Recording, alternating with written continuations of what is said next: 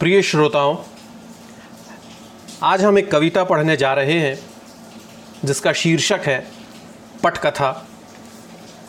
और इसे लिखा है, सुदामा पांडे धूमिल ने। तो प्रस्तुत है पटकथा। जब मैं बाहर आया, मेरे हाथों में कविता थी और दिमाग में आंतों का एक्सरे। वो काला धब्बा जो कल तक एक शब्द था खून के अंधेरे में दवा की शीशी का ट्रेडमार्क बन गया था। औरतों के लिए गैर ज़रूरी होने के बाद अपनी ऊब का दूसरा समाधान ढूंढना ज़रूरी है। मैंने सोचा, क्योंकि शब्द और स्वाद के बीच अपनी भूख को ज़िंदा रखना जीव और जांग के स्थानिक भूगोल की वाजिब मजबूरी है। मैंने सोचा, और संस्कार के वर्जित इलाकों में अपनी आदतों का शिकार होने से पहले ही बाहर चला आया। बाहर हवा थी, धूप थी, घास थी। मैंने कहा, आज़ादी, मुझे अच्छी तरह याद है। मैंने यही कहा था, मेरी नस नस में बिजली दौड़ रही थी, उत्साह में खुद मेरा स्वर मुझे अजनबी लग रहा था। मैंने कहा, आज़ादी! और दौड़ता हुआ खेतों की ओर गया। वहाँ कतार के कतार अनाज के अंकुए फूट रहे थे। मैंने कहा, जैसे कसरत करते हुए बच्चे तारों पर चिड़ियाँ चहचहा रही थीं। मैंने कहा, कांसे की बजती हुई घंटियाँ। खेत की मेड़ पार करते हुए मैंने एक बैल की पीठ थपथपाई। सड़क पर जाते हुए आदमी से उसका नाम पूछा और कहा, बधाई। घर लौटकर मैंने सारी बत्तियाँ जला दी।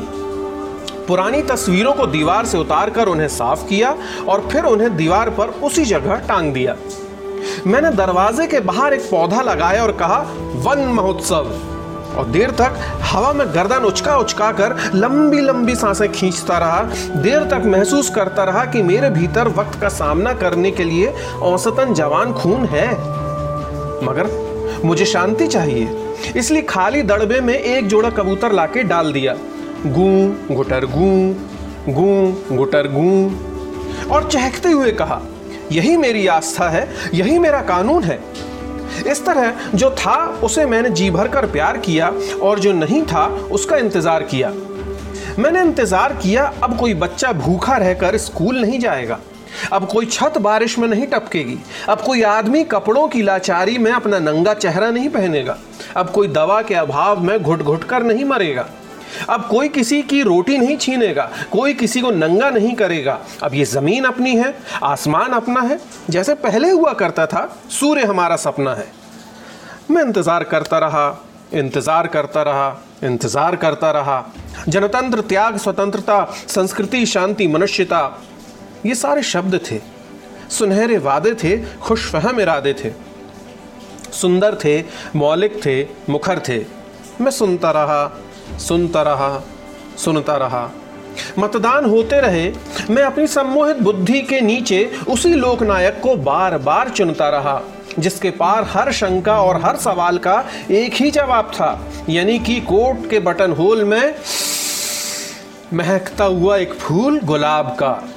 वो हमें विश्व शांति और पंचशील के सूत्र समझाता रहा। मैं खुद को समझाता रहा, जो मैं चाहता हूँ वही होगा। होगा। आज नहीं तो कल, मगर सब कुछ सही होगा। भीड़ बढ़ती रही, चौराहे चौड़े होते रहे, लोग अपने अपने हिस्से का अनाज खाकर निरापद भाव से बच्चे जनते रहे। योजनाएँ चलती रहीं, बंदूकों के कारखानों में जूते बनते रहे, और जब कभी मौसम उतार पर होता था, हमारा संशय हमें कोचता था। हम उत्तेजित होकर पूछते थे, ये क्या है? ऐसा क्यों है? फिर बहसें होती थीं, शब्दों के जंगल में हम एक दूसरे को काटते थे, भाषा की खाई को ज़ुबान से कम और जूतों से ज़्यादा पाटते थे। कभी वो हारता रहा, कभी हम जीतते रहे। इसी तरह नोक झोंक चलती रही, दिन बीतते रहे। मगर एक दिन में स्तब्ध रह गया। मेरा सारा धीरज युद्ध की आग से पिघलती हुई बर्फ़ में बह गया। मैंने देखा कि मैदानों में नदियों की जगह मरे हुए सांपों की केंचुले बिछी हैं। पेड़ टूटे हुए रडार की तरह खड़े हैं। दूर दूर तक कोई मौसम नहीं है। लोग घरों के भीतर नंगे हो गए हैं और बाहर मुर्दे पड़े हैं। विधवाएँ तमगा लूट रही हैं, सदवाएँ मंगल गा रही हैं। वन महोत्सव से लौटी हुई कार्य प्रणालियाँ अकाल का लंगर चला रही हैं। जगह जगह तख्तियाँ लटक रही हैं। ये शमशान है, यहाँ की तस्वीर लेना सख्त मना है। फिर भी उस उजाड़ में कहीं कहीं घास का हरा होना कितना डरावना है। मैंने अचरज से देखा कि दुनिया का सबसे बड़ा बौद्ध मठ बारूद का सबसे बड़ा गोदाम है। अखबार के मठ मेले हाशिए पर लेटे हुए एक तटस्थ और कोड़ी देवता का शांतिवाद नाम है। ये मेरा देश है, ये मेरा देश है। हिमालय से लेकर हिंद महासागर तक फैला हुआ, जली हुई मिट्टी का ढेर है, जहाँ हर तीसरी ज़ुबान का मतलब नफरत है, साजिश है, अंधेर है। ये मेरा देश है। और ये मेरे देश की जनता है। जनता क्या है? एक शब्द? सिर्फ़ एक शब्द? कोहरा और कीचड़ और कांच से बना हुआ? एक भेड़ है जो दूसरों की ठंड के लिए अपनी पीठ पर ऊन की फ़सल ढो रही है। एक पेड़ है जो ढलान पर हर आती जाती हवा की ज़ुबान में हाँ हाँ करता है, क्योंकि अपनी हरियाली से डरता है। गाँवों के गंदे पनालों से लेकर शहर के शिवालों तक फैली हुई कथाकली की एक अमूर्त मुद्रा है। ये जनता, जनतंत्र में उसकी श्रद्धा टूट है। उसको समझा दिया गया है कि यहाँ ऐसा जनतंत्र है जिसमें ज़िंदा रहने के लिए घोड़े और घास को एक जैसी छूट है। कैसी विडंबना है ये? कैसा झूठ है? दरअसल अपने यहाँ जनतंत्र एक ऐसा तमाशा है जिसकी जान मदारी की भाषा है। हर तरफ़ धुआँ है, हर तरफ़ कुहासा है। जो दांतों और दलदलों का दलाल है, वही देशभक्त है। अंधकार में सुरक्षित होने का नाम है तटस्थता। यहाँ कायरता के चेहरे पर सबसे ज़्यादा रक्त है, जिसके पास थाली है। हर भूखा आदमी उसके लिए सबसे भद्दी गाली है। हर तरफ़ कुआँ है, हर तरफ़ खाई है। यहाँ सिर्फ़ वो आदमी देश के करीब है जो या तो मूर्ख है या फिर गरीब है। मैं सोचता रहा और घूमता रहा। टूटे हुए पुलों के नीचे वीरान सड़कों पर आँखों के अंधे रेगिस्तानों में, फटे हुए पालों की अधूरी जल यात्राओं में, टूटी हुई चीज़ों के ढेर में मैं खोई हुई आज़ादी का अर्थ ढूंढता रहा। अपनी पसलियों के नीचे अस्पतालों के बिस्तरों पर, नुमाइशों में, बाजारों में, गाँवों में, जंगलों में, पहाड़ों पर, देश के इस छोर से लेकर उस छोर तक, उसी लोक चेतना को बार बार टेरता रहा, जो मुझे दोबारा जी सके, जो मुझे शांति दे और मेरे भीतर का जहर खुद पी सके। और तभी सुलग उठा पश्चिमी सीमांत। ध्वस्त ध्वस्त, ध्वांत ध्वांत। मैं दोबारा चौंक कर खड़ा हो गया। जो चेहरा आत्महीनता की स्वीकृति में कंधे पर लुढ़क रहा था, किसी झंझनाते हुए चाकू की तरह खुलकर खड़ा हो गया। अचानक, अपने आप में ज़िंदा होने की यह घटना इस देश की परंपरा की एक बेमिसाल कड़ी थी। लेकिन इसे साहस मत कहो दरअसल ये पुट्ठों तक चोट खाई हुई गाय की घृणा थी। ज़िंदा रहने की पुरजोर कोशिश जो उस आदमखोर की हवस से बड़ी थी। मगर उसके तुरंत बाद मुझे झेलनी पड़ी थी सबसे बड़ी ट्रेजेडी अपने इतिहास की, जब दुनिया के स्याह और सफ़ेद चेहरों ने विस्मय से देखा कि ताशकंद में समझौते की सफ़ेद चादर के नीचे एक शांति यात्री की लाश थी। और अब ये किसी पौराणिक कथा के उपसंहार की तरह है कि इस देश में रोशनी उन पहाड़ों से आई थी जहाँ मेरे पड़ोसी ने मात खाई थी। मगर फिर भी मैं वहीं चला गया। अपने जुनून के अंधेरे में फूहड़ इरादों के हाथों छला गया। वहाँ बंजर मैदान कंकालों की नुमाइश कर रहे थे। गोदाम अनाज से भरे पड़े थे और लोग भूखों मर रहे थे। मैंने महसूस किया कि मैं वक्त के एक शर्मनाक दौर से गुजर रहा हूँ। एक ऐसा वक्त आ गया है जब कोई किसी का झुलसा हुआ चेहरा नहीं देखता है। अब ना तो कोई किसी का खाली पेट देखता है, न थर थराती हुई टांगे और ना ढला हुआ सूर्यहीन कंधा देखता है। हर आदमी सिर्फ़ अपना धंधा देखता है। सबने भाईचारा भुला दिया है। आत्मा की सरलता को मारकर मतलब के अंधेरे में एक राष्ट्रीय मुहावरे की बगल में सुला दिया है। सहानुभूति और प्यार अब एक ऐसा छलावा है जिसके ज़रिए एक आदमी दूसरे को अकेले अंधेरे में ले जाता है और उसकी पीठ में छुरा भोंक देता है। ठीक उस मोची की तरह जो चौक से गुजरते हुए देहाती को प्यार से बुलाता है और मरम्मत के नाम पर रबर के तल्ले में लोहे की तीन दर्जन फुल्लियाँ ठोंक देता है और उसके नहीं नहीं के बावजूद डपट कर पैसा वसूलता है। गरज ये है कि अपराध अपने यहाँ एक ऐसा सदाबहार फूल है जो आत्मीयता की खाद पर लाल भड़क फूलता है। मैंने देखा कि उस जनतांत्रिक जंगल में हर तरफ़ हत्याओं के नीचे से निकलते हैं हरे हरे हाथ और पेड़ों पर पत्तों की ज़ुबान बनकर लटक जाते हैं। वे ऐसी भाषा बोलते हैं जिसे सुनकर नागरिकता की गोधुली में घर लौटते हुए मुसाफिर अपना रास्ता भटक जाते हैं। उन्होंने किसी चीज़ को सही जगह नहीं रहने दिया है। न संज्ञा, न विशेषण, न सर्वनाम। एक समूचा और सही वाक्य टूटकर बिखर गया है। उनका व्याकरण इस देश की शिराओं में छुपे हुए कारकों का हत्यारा है। उनकी सख्त पकड़ के नीचे भूख से मरा हुआ आदमी इस मौसम का सबसे दिलचस्प विज्ञापन है और गाय सबसे सटीक नारा है।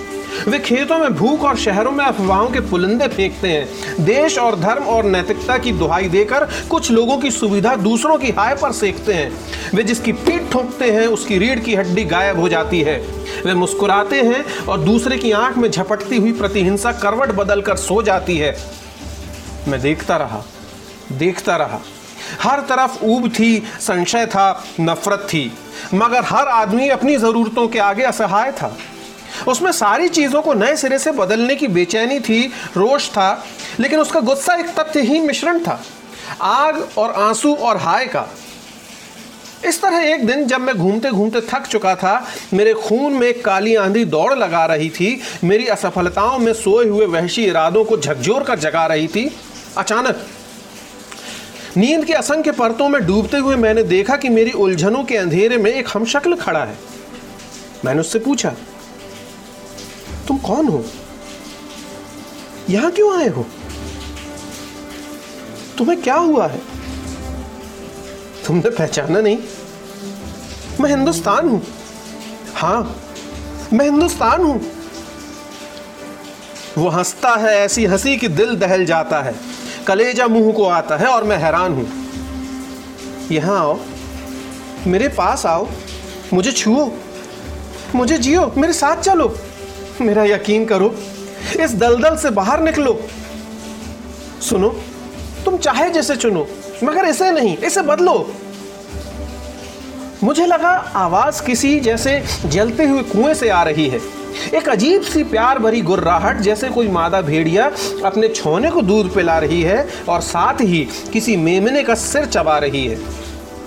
मेरा सारा जिस्म थरथरा रहा था। उसकी आवाज़ में असंख्य नरकों की घृणा भरी थी। वो एक एक शब्द चबा चबा कर बोल रहा था, मगर उसकी आँख गुस्से में भी हरी थी। वो कह रहा था, तुम्हारी आँखों के चकनाचूर आईनों में वक्त की बदरंग छायाएँ उल्टी कर रही हैं, और तुम पेड़ों की छाल गिनकर भविष्य का कार्यक्रम तय कर रहे हो। तुम एक ऐसी ज़िंदगी से गुजर रहे हो जिसमें ना कोई दुख है, ना सुख है। तुम अपनी ही शापित परछाई से टकरा कर रास्ते में रुक गए हो। तुम, जो हर चीज़ अपने दांतों के नीचे खाने के आदि हो, चाहे वो सपना हो अथवा आज़ादी हो, अचानक, इस तरह, क्यों चुक गए हो? वो क्या है जिसने तुम्हें बर्बरों के सामने अदब से रहना सिखलाया है? क्या वो विश्वास की कमी है, जो तुम्हारी भलमन साहत बन गई है, या कि शर्म, अब तुम्हारी सहूलियत बन गई है? नहीं, सरलता की तरह इस तरह मत दौड़ो, उसमें भूख और मंदिर की रोशनी का रिश्ता है। वो बनिए की पूंजी का आधार है। मैं बार बार कहता हूँ कि इस उलझी हुई दुनिया में आसानी से समझ में आने वाली चीज़ सिर्फ़ दीवार है। और ये दीवार अब तुम्हारी आदत का हिस्सा बन गई है। इसे झटक कर अलग करो। अपनी आदतों में फूलों की जगह पत्थर भरो। मासूमियत के हर तकाजे को ठोकर मार दो। अब वक्त आ गया है कि तुम उठो और अपनी ऊब को आकार दो। सुनो, आज मैं तुम्हें वो सत्य बतलाता हूँ जिसके आगे दुनिया की हर सच्चाई छोटी है। इस दुनिया में भूखे आदमी का सबसे बड़ा तर्क रोटी है। मगर तुम्हारी भूख और भाषा में यदि सही दूरी नहीं है तो तुम अपने आप को आदमी मत कहो, क्योंकि पशुता सिर्फ़ पूछ होने की मजबूरी नहीं है। वो आदमी को भी वहीं ले जाती है जहाँ भूख सबसे पहले भाषा को खाती है। वक्त सिर्फ़ उसका चेहरा बिगाड़ता है जो अपने चेहरे की राख दूसरों के रुमाल से झाड़ता है। जो अपना हाथ मैला होने से डरता है, वो एक नहीं, ग्यारह कायरों की मौत मरता है। और सुनो, नफरत और रोशनी सिर्फ़ उसके हिस्से की चीज़ है, जिसे जंगल के हाशिए पर जीने की तमीज है। इसलिए उठो और अपने भीतर सोए हुए जंगल को आवाज़ दो, उसे जगाओ और देखो कि तुम अकेले नहीं हो और ना ही किसी के मोहताज हो। लाखों हैं जो तुम्हारे इंतज़ार में खड़े हैं। वहाँ चलो, उनका साथ दो, और इस तिलस्म का जादू उतारने में उनकी मदद करो और साबित करो कि वे सारी चीज़ें अंधी हो गई हैं जिनमें तुम शरीक नहीं हो। मैं पूरी तत्परता से उसे सुन रहा था। एक के बाद दूसरा, दूसरे के बाद तीसरा, तीसरे के बाद चौथा, चौथे के बाद पांचवा, यानी एक के बाद एक, दूसरा विकल्प चुन रहा था। मगर मैं हिचक रहा था क्योंकि मेरे पास कुल जमा थोड़ी सुविधाएँ थी जो मेरी सीमाएँ थी। यद्यपि ये सही है कि मैं कोई ठंडा आदमी नहीं हूँ, मुझमें भी आग है, मगर वो भबक कर बाहर नहीं आती, क्योंकि उसके चारों तरफ़ चक्कर काटता हुआ एक पूंजीवादी दिमाग है, जो परिवर्तन तो चाहता है मगर आहिस्ता आहिस्ता। कुछ इस तरह कि चीज़ों की शालीनता बनी रहे, कुछ इस तरह की कांख भी ढकी रहे और विरोध में उठे हुए हाथ की मुट्ठी भी तनी रहे। और यही वजह है कि बात फैलने की हद तक आते आते रुक जाती है, क्योंकि हर बार चंद टुच्ची सुविधाओं के लालच के सामने अभियोग की भाषा चुक जाती है। मैं खुद को कुरेद रहा था, अपने बहाने उन तमाम लोगों की असफलताओं को सोच रहा था जो मेरे नज़दीक थे। इस तरह साबुत और सीधे विचारों पर जमी हुई काई और उगी हुई घास खरोच रहा था, नोच रहा था। पूरे समाज की सीवन उधेड़ते हुए मैंने आदमी के भीतर की मैल देख ली थी। मेरा सिर भिन्ना रहा था, मेरा हृदय भारी था, मेरा शरीर इस बुरी तरह थका था कि मैं अपनी तरफ़ घूरते हुए उस चेहरे से थोड़ी देर के लिए बचना चाह रहा था, जो अपनी पैनी निगाहों से मेरी बेबसी और मेरा उथलापन था रहा था। प्रस्तावित भीड़ में शरीक होने के लिए अभी मैंने कोई निर्णय नहीं लिया था। अचानक उसने मेरा हाथ पकड़ कर खींच लिया और मैं जेब में जूतों का टोकन और दिमाग में ताज़े अखबार की कतरन लिए हुए धड़ाम से चौथे आम चुनाव की सीढ़ियों से फिसलकर मत पेटियों के गड़गत चंधेरे में जाकर गिर पड़ा। नींद के भीतर ये दूसरी नींद है और मुझे कुछ नहीं सूझ रहा है। सिर्फ़ एक शोर है, जिसमें कानों के पर्दे फटे जा रहे हैं। शासन, सुरक्षा, रोज़गार, शिक्षा, राष्ट्रधर्म, देश हित, हिंसा, अहिंसा, सैन्य शक्ति, देशभक्ति, आज़ादी, वीसा, वाद, बिरादरी, भूख, भीख, भाषा, शांति, क्रांति, शीत युद्ध एटम बम सीमा, एकता, सीढ़ियाँ, साहित्यिक पीढ़ियाँ, निराशा, झाए झाए, खाए खाए, हाय हाय, साए साए। मैंने अपने कानों में ठूस ली हैं उंगलियाँ और अंधेरे में गाड़ दी है आँखों की रोशनी। सब कुछ अब धीरे धीरे खुलने लगा है। मत वर्षा के इस दादुर शोर में मैंने देखा हर तरफ़ रंग बिरंगे झंडे फहरा रहे हैं। गिरगिट की तरह रंग बदलते हुए गुट से गुट टकरा रहे हैं। वे एक दूसरे से दांता किलकिल कर रहे हैं, एक दूसरे को दुर दुर बिल कर रहे हैं। हर तरफ़, हर तरह तरह के जंतु हैं। श्रीमान किंतु हैं, मिस्टर परंतु हैं, कुछ रोगी हैं, कुछ भोगी हैं, कुछ हिजड़े हैं, कुछ जोगी हैं। तिजोरियों के प्रशिक्षित दलाल हैं। आँखों के अंधे हैं, घर के कंगाल हैं, गूँगे हैं, बहरे हैं, उथले हैं, गहरे हैं। गिरते हुए लोग हैं, अकड़ते हुए लोग हैं, भागते हुए लोग हैं, पकड़ते हुए लोग हैं। गरज ये कि हर तरह के लोग हैं। एक दूसरे से नफरत करते हुए वे इस बात पर सहमत हैं कि इस देश में असंख्य रोग हैं और उनका एकमात्र इलाज है चुनाव। लेकिन मुझे लगा कि एक विशाल दलदल के किनारे एक बहुत बड़ा अधमरा पशु पड़ा हुआ है। उसकी नाभि में एक सड़ा हुआ घाव है, जिससे लगातार भयानक बदबूदार मवाद बह रहा है। उसमें जाति और धर्म और संप्रदाय और पेशा और पूंजी के असंख्य कीड़े बिलबिला रहे हैं और अंधेरे में डूबी हुई पृथ्वी, पता नहीं किस अनहोनी की प्रतीक्षा में इस भीषण सड़ाव को चुपचाप सह रही है। मगर आपस में नफरत करते हुए वे लोग इस बात पर सहमत हैं कि चुनाव ही सही इलाज है, क्योंकि बुरे और बुरे के बीच से किसी हद तक कम से कम बुरे को चुनते हुए ना उन्हें मलाल है, ना भय है, ना लाज है। दरअसल, उन्हें एक मौका मिला है और इसी बहाने वे अपने पड़ोसी को पराजित कर रहे हैं। मैंने देखा कि हर तरफ़ मूर्ता की हरी हरी घास लहरा रही है, जिसे कुछ जंगली पशु खूंद रहे हैं, लीद रहे हैं, चर रहे हैं। मैंने ऊब और गुस्से को गलत मोहरों के नीचे से गुजरते हुए देखा। मैंने अहिंसा को एक सत्तारूढ़ शब्द का गला काटते हुए देखा। मैंने ईमानदारी को अपनी चोर जेबें भरते हुए देखा। मैंने विवेक को चापलूसों के तलवे चाटते हुए देखा। मैं ये सब देख ही रहा था कि एक नया रेला आया, उन्मत्त लोगों का बर्बर जुलूस। वे किसी आदमी को हाथों पर गठरी की तरह उछाल रहे थे। उसे एक दूसरे से छीन रहे थे, उसे घसीट रहे थे, चूम रहे थे, पीट रहे थे, गालियाँ दे रहे थे, गले से लगा रहे थे, उसकी प्रशंसा के गीत गा रहे थे, उस पर अनगिनत झंडे फहरा रहे थे, उसकी जीप बाहर लटक रही थी। उसकी आँखें बंद थीं, उसका चेहरा खून और आंसुओं से तर था। मूर्खों! ये क्या कर रहे हो? मैं चिल्लाया, और तभी किसी ने उसे मेरी ओर उछाल दिया। अरे, ये कैसे हुआ? मैं हथप्रभ सा खड़ा था और मेरा हमशक्ल मेरे पैरों के पास मूर्छित सा पड़ा था। दुख और भय से एक झुरझुरी लेकर मैं उस पर झुक गया, किंतु बीच में ही रुक गया। उसका हाथ ऊपर उठा था। खून और आंसुओं से तर चेहरा मुस्कुराया था। उसकी आँखों का हरापन उसकी आवाज़ में उतर आया था। दुखी मत हो। यही मेरी नियति है। मैं हिंदुस्तान हूँ। जब भी मैंने उन्हें उजालों से जोड़ा है, उन्होंने मुझे इसी तरह अपमानित किया है, इसी तरह तोड़ा है। मगर समय गवाह है कि मेरी बेचैनी के आगे भी रहा है। मैंने सुना, वो आहिस्ता आहिस्ता कह रहा है जैसे किसी जले हुए जंगल में पानी का एक ठंडा सोता बह रहा है। घास की ताजगी भरी ऐसी आवाज़ है जो ना किसी से खुश है, ना नाराज़ है। भूख ने उन्हें जानवर कर दिया है। संशय ने उन्हें आग्रहों से भर दिया है। फिर भी वे अपने अपने हैं अपने हैं। जीवित भविष्य के सुंदरतम सपने हैं। नहीं, ये मेरे लिए दुखी होने का समय नहीं है। अपने लोगों की घृणा के इस महोत्सव में मैं शापित निश्चय हूँ। मुझे किसी से भय नहीं है। तुम मेरी चिंता ना करो। उनके साथ चलो। इससे पहले कि वे गलत हाथों के हथियार हों, इससे पहले कि वे नारों और इश्तिहारों से काले बाज़ार हों, उनसे मिलो, उन्हें बदलो। नहीं, भीड़ के खिलाफ रुकना एक खूनी विचार है, क्योंकि हर ठहरा हुआ आदमी इस हिंसक भीड़ का एक अंधा शिकार है। तो मेरी चिंता मत करो। मैं हर वक्त सिर्फ़ एक चेहरा नहीं हूँ, जहाँ वर्तमान अपने शिकारी कुत्ते उतारता है। अक्सर मैं मिट्टी का हरकत करता हुआ वो टुकड़ा हूँ, जो आदमी की शिराओं में बहते हुए खून को उसके सही नाम से पुकारता है। इसलिए मैं कहता हूँ कि जाओ और देखो कि वे लोग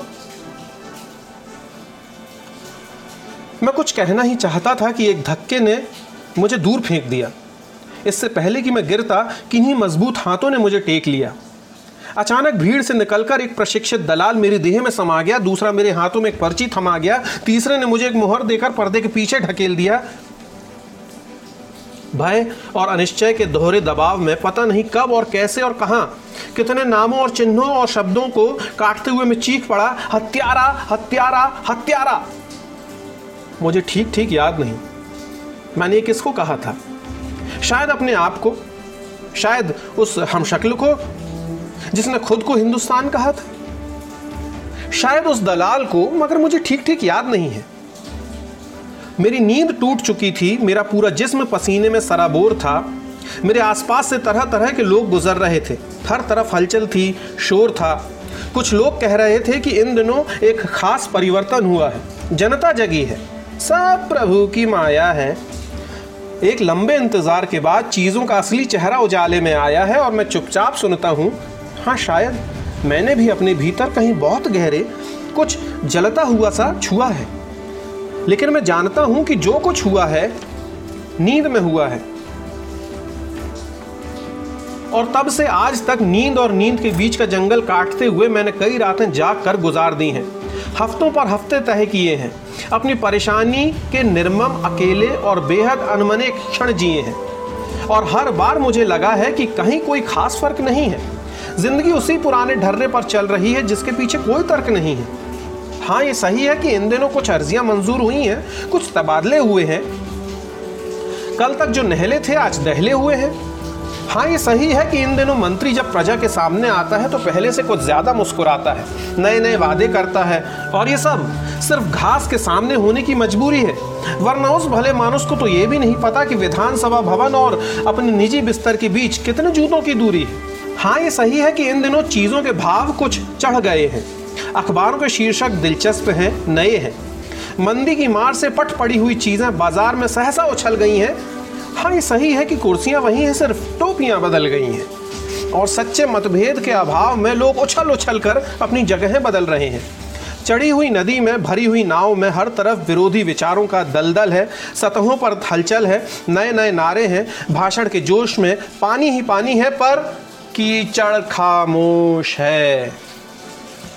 मैं रोज देखता हूँ कि व्यवस्था की मशीन का एक पुर्जा गर्म होकर अलग छिटक गया है और ठंडा होते ही फिर कुर्सी से चिपक गया है। उसमें ना हया है, ना दया है। नहीं, अपना कोई हमदर्द यहाँ नहीं है। मैंने एक एक को परख लिया है। मैंने हर एक को आवाज़ दी है, हर एक का दरवाज़ा खटखटाया है, मगर बेकार। मैंने जिसकी पूंछ उठाई है, उसी को मादा पाया है। वे सब के सब तिजोरियों के दुभाषिए हैं। वे वकील हैं, वैज्ञानिक हैं, अध्यापक हैं, नेता हैं, दार्शनिक हैं, लेखक हैं, कवि हैं, कलाकार हैं। यानी कि कानून की भाषा बोलता हुआ अपराधियों का एक संयुक्त परिवार है। भूख और भूख की आड़ में चबाई गई चीज़ों का अक्स उनके दांतों पर ढूंढना बेकार है। समाजवाद उनकी ज़ुबान पर अपनी सुरक्षा का एक आधुनिक मुहावरा है। मगर मैं जानता हूँ कि मेरे देश का समाजवाद माल गोदाम में लटकती हुई उन बाल्टियों की तरह है जिन पर आग लिखा है और उनमें बालू और पानी भरा है। यहाँ जनता एक गाड़ी है। एक ही संविधान के नीचे भूख से रियाती हुई फैली हथेली का नाम दया है और भूख में तनी हुई मुट्ठी का नाम नक्सलबाड़ी है। मुझसे कहा गया कि संसद देश की धड़कन है। प्रतिबिंबित करने वाला दर्पण है। जनता को जनता के विचारों का नैतिक समर्पण है। लेकिन क्या ये सच है? या ये सच है कि अपनी यहाँ संसद तेल की वो घानी है जिसमें आधा तेल और आधा पानी है? और यदि ये सच नहीं है तो वहाँ एक ईमानदार आदमी को अपनी ईमानदारी का मलाल क्यों है? जिसने सत्य कह दिया है, उसका बुरा हाल क्यों है? मैं अक्सर अपने आप से सवाल करता हूँ जिसका मेरे पास कोई उत्तर नहीं है, और आज तक नींद और नींद के बीच का जंगल काटते हुए मैंने कई रातें जागकर गुजार दी हैं। हफ्तों पर हफ़्ते तय किए हैं। ऊब के निर्मम अकेले और बेहद अनमने क्षण जिए हैं। मेरे सामने वही चिर परिचित अंधकार है। संशय की अनिश्चय ग्रस्त ठंडी मुद्राएँ हैं। हर तरफ़ शब्द भेदी सन्नाटा है। दरिद्र की व्यथा की तरह उचाट और कूथता हुआ, घृणा में डूबा हुआ सारा का सारा देश पहले की तरह ही आज भी मेरा कारागार है।